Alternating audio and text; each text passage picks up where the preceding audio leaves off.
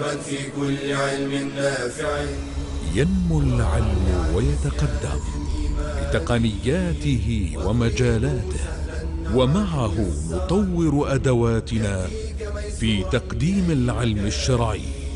أكاديمية زاد، زاد أكاديمية ينبوعها صاف صاف ليروي غلة الظمآن.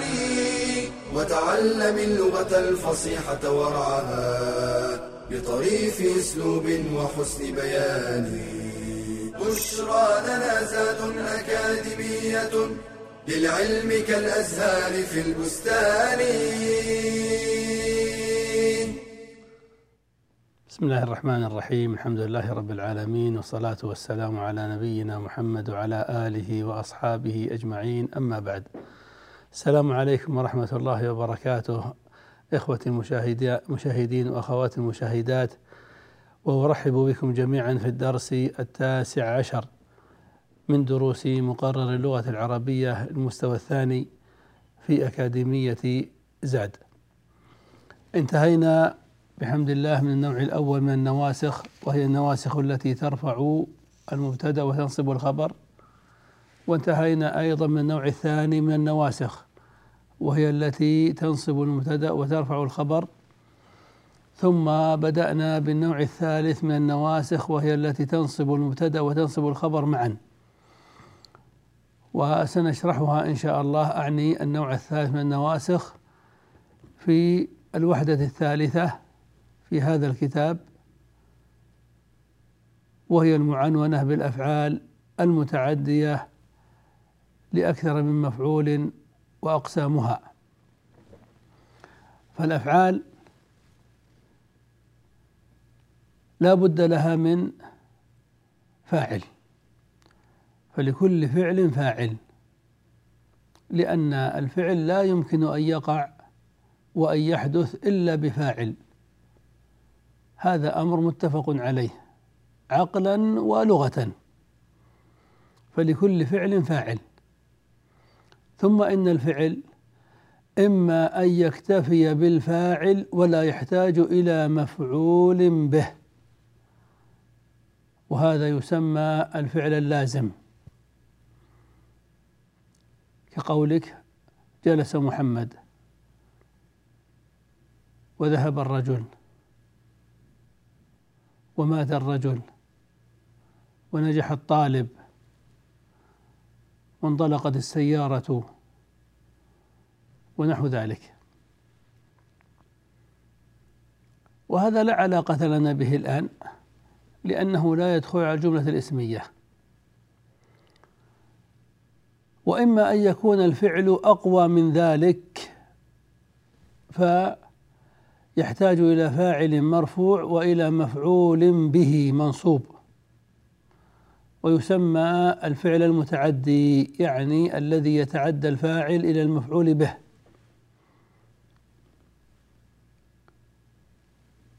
نحو فتح محمد الباب، وفهم الطالب الدرس، وأخذ الرجل اللص، وقرأ محمد الكتاب، وطلب أخي العلم. فهذه أفعال متعدية لمفعول به واحد، وهي أيضا لا تهمنا الآن في هذا الباب، لأنها لا تدخل على الجملة الاسمية. ثم إن الفعل قد يكون أقوى من ذلك، فيطلب فاعلا مرفوعا ومفعولين، مفعولين يعني مفعولا به أول ومفعولا به ثانيا.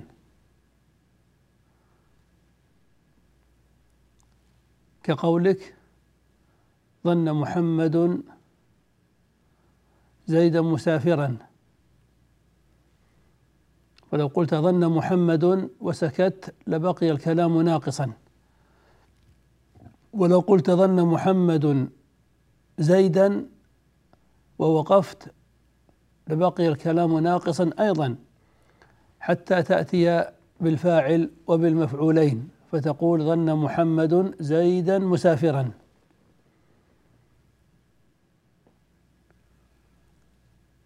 وهذا أقصد الأفعال التي تنصب مفعولين، سنتكلم عليها لأنها تدخل على المبتدأ والخبر وتؤثر فيهما. وقد يكون الفعل أقوى من ذلك فيرفع فاعلا وينصب ثلاثة مفاعيل، وهذا أقوى ما يكون عليه الفعل، بل أقوى ما تكون عليه العوامل في النحو، وهي أفعال قليلة سيأتي الكلام عليها، مثل أعلم، تقول أعلم الأستاذ الطالبة، أعلم الأستاذ الطالب المسألة سهلة، أعلم الطا أعلم الأستاذ الطالب المسألة سهلة. فأعلم الأستاذ فعل وفاعل، الطالب المسألة سهلة ثلاث مفاعيل، أول وثاني وثالث. نحن الآن إن شاء الله سنتكلم على الأفعال التي تنصب مفعولين والأفعال التي تنصب ثلاثة مفاعيل. فنقول الأفعال التي تنصب مفعولين على نوعين. النوع الأول الأفعال التي تنصب مفعولين أصلهما المبتدأ والخبر، يعني أفعال تدخل على جملة اسمية فتنصب المبتدأ على أنه مفعول به أول، وتنصب الخبر على أنه مفعول به ثان، وهذه تستلزم فاعلا، لا بد أن يكون لها فاعل قبل أن تدخل على الجملة الاسمية فتنصب جزئيها،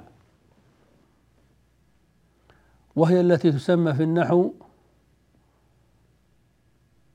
باب ظننت وأخواتها، أو أفعال الظن والعلم والتصير.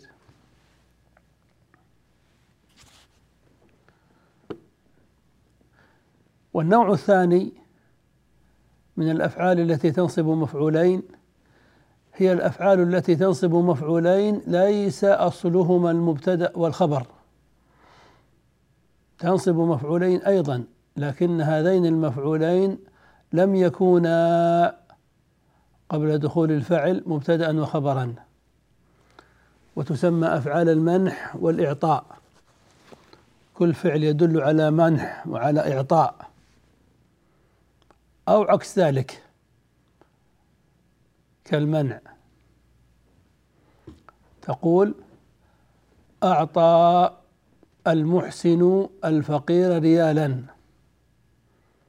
أعطى المحسن الفقير ريالا، فأعطى فعل والمحسن فاعله والفقير مفعول به أول وريالا مفعول به ثان، ولو حذفنا الفعل وفاعله أعطى المحسن لبقي المفعولان الفقير ريال، فلم يعود إلى مبتدأ وخبر، يعني لا تخبر عن الفقير بأنه ريال، فنقول إن الفعل أعطى نصب مفعولين ليس أصلهما المبتدأ والخبر.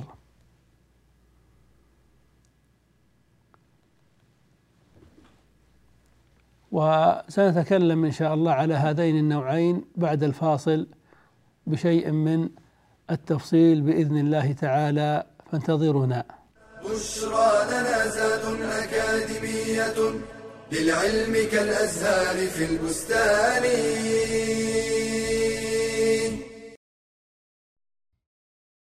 العلم مراتب، فمنه فرض عين وهو تعلم ما لا يتأدى الواجب إلا به، كتعلم صفة الوضوء والصلاة، ومنه فرض كفاية كعلوم الحديث، ومنه نفل كالتبحر في أصول الأدلة، فلا بد من التدرج فيه خطوة خطوة، فإن من رام أخذه جملة ذهب عنه جملة، ولكن الشيء بعد الشيء مع الليالي والأيام.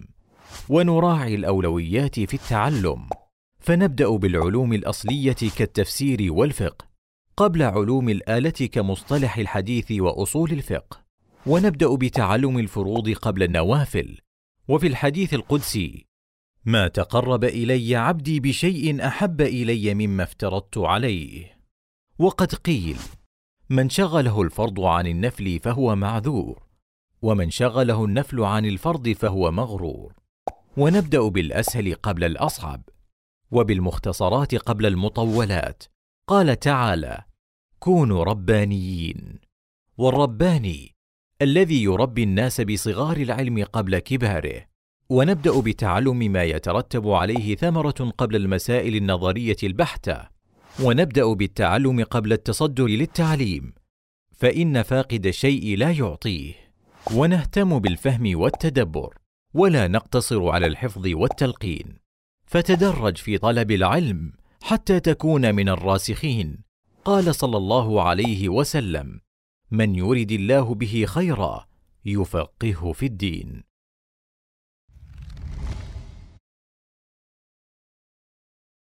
بشرى لنا زاد أكاديمية للعلم كالأزهار في البستان. بسم الله الرحمن الرحيم. قلنا إن الأفعال التي تنصب مفعولين على نوعين وذكرناهما، والآن أوان شرح كل واحد منهما. ونبدأ بالأفعال التي تنصب مفعولين أصلهما المبتدأ والخبر، وهذا الذي يسمى باب ظننت وأخواتها، وهو في الحقيقة هو الذي يدخل معنا في النواسخ، لأنه هو الذي يدخل على الجملة الاسمية فينصب المبتدأ وينصب الخبر. باب ظننت وأخواتها ثلاثة أنواع. النوع الأول الأفعال التي تدل على علم، يعني تدل على يقين وتأكد،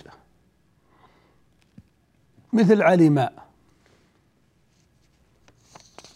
ومثل رأى ومثل ألفى.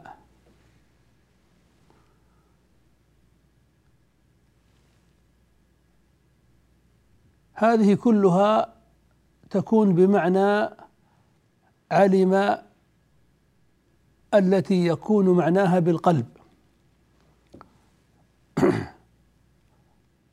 فلهذا يقال أفعال القلوب، يعني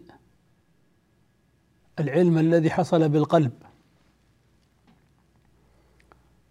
كقولك رأيت العلم مفيدا، هذا أمر تأكدت منه وعلمته بقلبك، رأيت العلم مفيدا.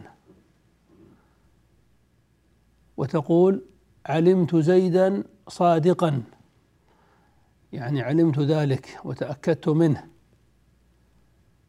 علمت زيدا صادقا. وتقول ألفيت القوم نائمين، ألفيتهم نائمين. وألفيت الكتاب مفيدا، بمعنى علمت أو رأيت. لكن لو جاءت هذه الأفعال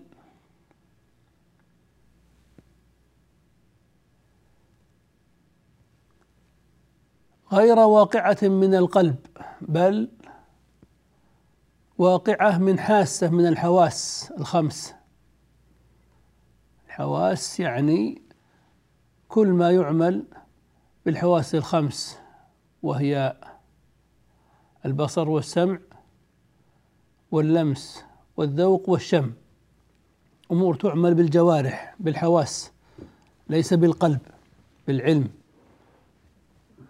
فإذا قلت رأيت الكتاب تريد أبصرته وشاهدته بعيني، هذه لا تدخل في الباب، لا تدخل في الباب لأنها ليست بفعل قلبي، هذه كغيرها من الأفعال فعل تام تنصب مفعولا به واحدا. تقول رأيت زيدا يعني أبصرته وشاهدته، فنقول رأيت زيدا فعل وفاعل ومفعول به. وكذلك علم لو أردت بمعنى عرف، تقول علمت الخبر يعني عرفته، أيضا تخرج من هذا الباب وتكون كالأفعال المعتادة التي تنصب مفعولا به واحدا. علمت الخبر فعل وفاعل ومفعول به. إذن فهذه الأفعال لا بد أن تكون فعلا قلبيا لكي تدخل في هذا الباب. والنوع الثاني من هذه الأفعال هي أفعال الظن، أفعال الظن يعني أفعال تدل على الظن والشك، لا تدل على العلم والتأكد واليقين، وإنما تدل على الظن. الظن أيضا عمل قائم بالقلب، مثل ظن ومثل حسب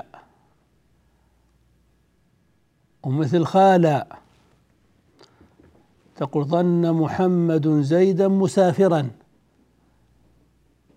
يعني ظن ذلك بقلبه ولم يعلمه، ظن محمد زيدا مسافرا.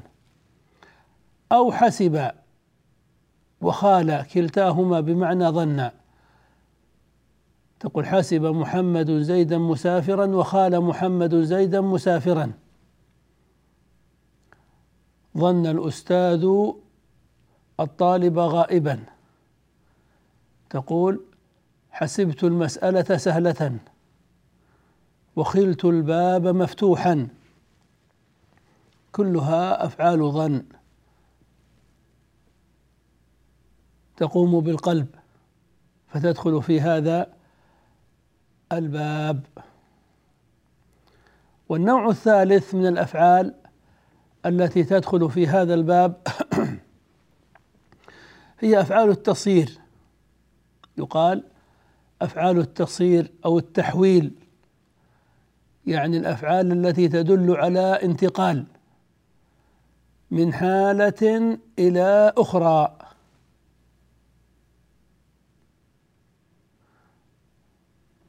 مثل صير وجعل وحول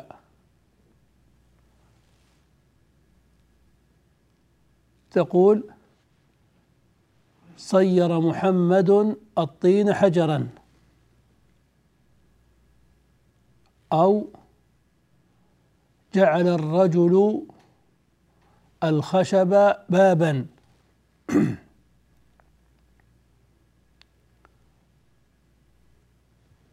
ففي هذه الأمثلة دل الفعل على انتقال وتحول وتصير، فنصبت مفعولين، تقول صير الطفل الصلصال لعبة. صير فعل ماض مبني على الفتح لا محل له من الإعراب، الطفل فاعل مرفوع وعلامة رفعه الضمة، الصلصال مفعول به أول، وعلامة نصبه الفتحة. لعبة مفعول به ثاني منصوب، وعلامة نصبه الفتحة. وكذلك جعل، تقول جعلت الكتاب مفيدا، يعني صيرته. وجعلت البيت جميلا، يعني صيرته، حولته من حالة إلى حالة. فجعلت البيت مفيدا أيضا جعل فعل ماض، والتاء فاعل في محل رفع، والبيت مفعول به أول، وجميلا مفعول به ثان.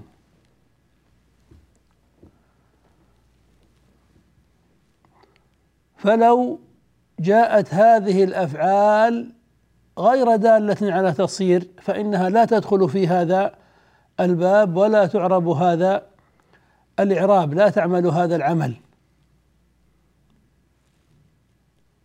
فجعل مثلا قد تأتي غير دالة على تصير وتحويل، مثل الحمد لله الذي خلق السماوات والأرض وجعل الظلمات والنور. جعل الظلمات بمعنى خلقها،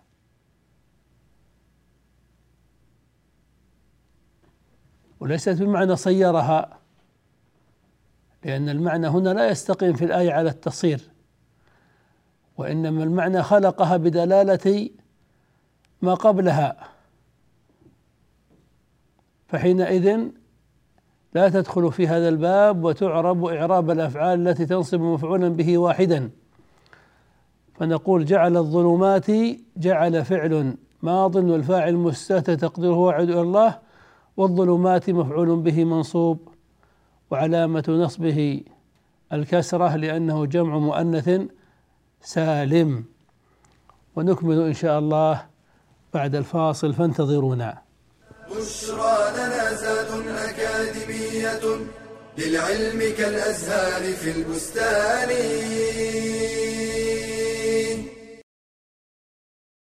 هل تظن العلم وجبة سريعة تجهز وتؤكل في لحظات؟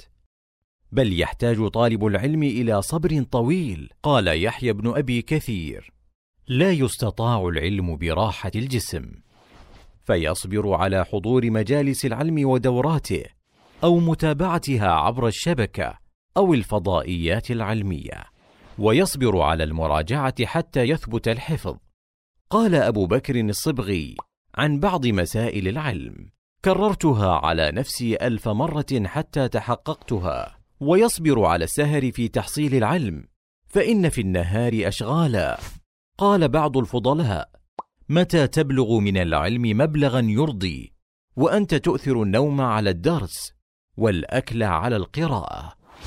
ويصبر على النصب والتعب في تحصيل العلم. قال تعالى في قصة خروج موسى عليه السلام لطلب العلم: فلما جاوزا قال لفتاه آتنا غداءنا لقد لقينا من سفرنا هذا نصبا. ويصبر على إنفاق المال في طلب العلم وشراء الكتب ونحو ذلك. قال إسماعيل بن عياش: ورثت من أبي أربعة آلاف دينار أنفقتها في طلب العلم. فاصبر على طلب العلم حتى تنال طرفا منه، واسأل الله المزيد. قال تعالى: وقل رب زدني علما. بشرى لنا زاد أكاديمية للعلم كالأزهار في البستان. بسم الله الرحمن الرحيم.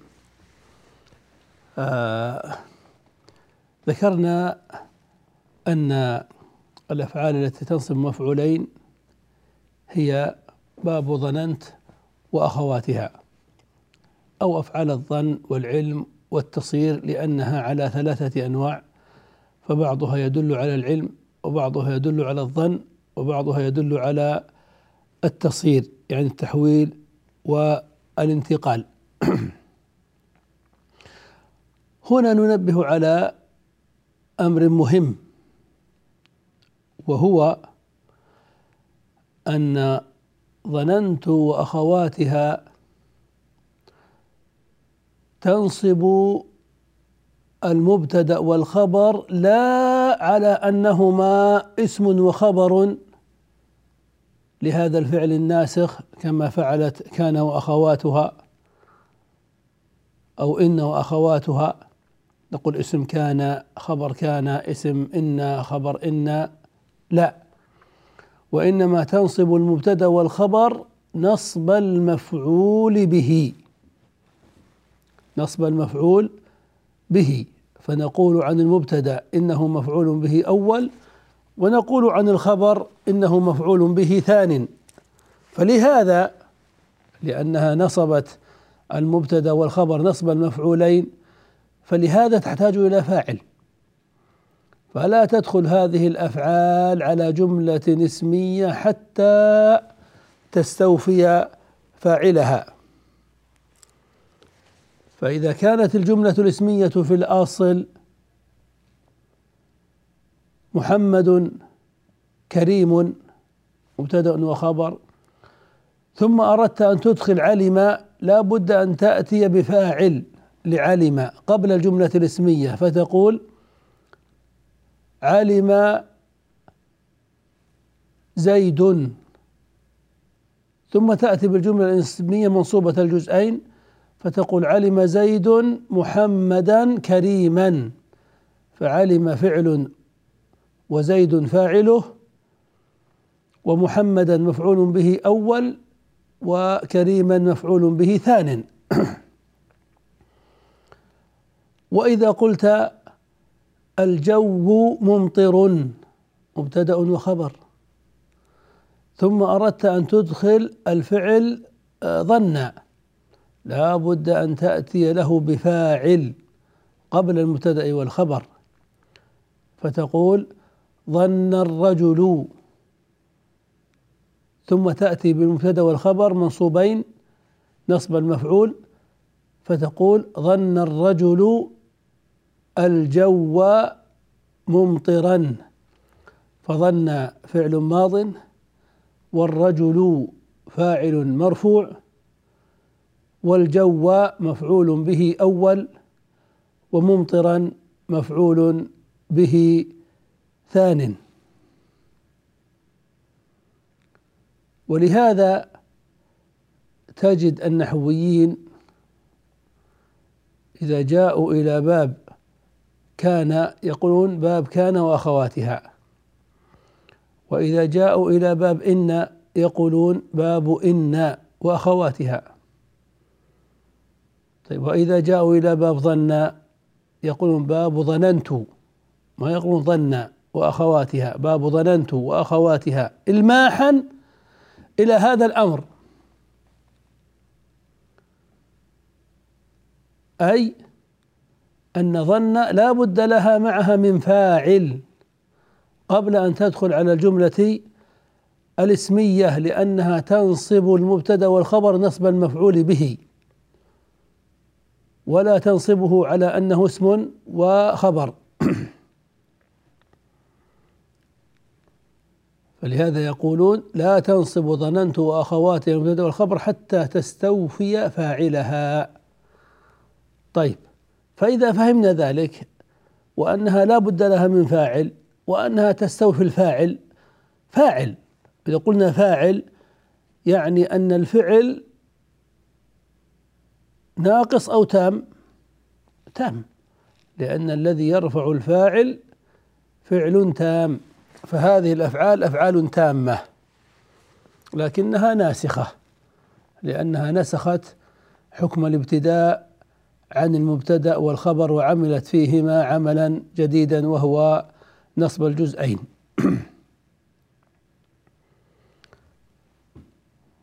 فهذه ملحوظة مهمة في المبتدأ في هذا الباب. أمر آخر في هذا الباب أيضا لا بد من التنبيه عليه، وهو أن نصب ظن وأخواتها للمبتدأ والخبر مفعولين هذا جائز وكثير. تقول ظننت محمدا قائما ورأيت العلم نافعا، هذا جائز وكثير، لكن أكثر منه أكثر منه أن يسد أو أن تسد أن ومعمولاها مسد المفعولين، أن تسد أن ومعمولاها مسد ومعمو أن ومعمولاها مسد المفعولين، فتقول ظننت أن محمدا قائم، ظننت أن محمدا قائم، أن هذه من أخوات إن، أن محمدا اسم أن، قائم خبر أن. طيب هذه أن واسمها وخبرها، فأين مفعولا ظننت؟ نقول ظننت ظن فعل والتفاعله، ظننت أن هذا حرف ناسخ ومحمدا اسمها وقائم خبرها، ثم نقول سدت أن ومعمولاها مسد مفعولي ظن، خلاص سدت مسد المفعولين، فلهذا لا تحتاج إلى مفعولين. تقول رأيت العلم مفيدا، هذا جائز وكثير، وأكثر منه أن تقول رأيت أن العلم مفيد، فنقول أن العلم مفيد، أن ومعمولاها سدت مسد مفعولي رأى،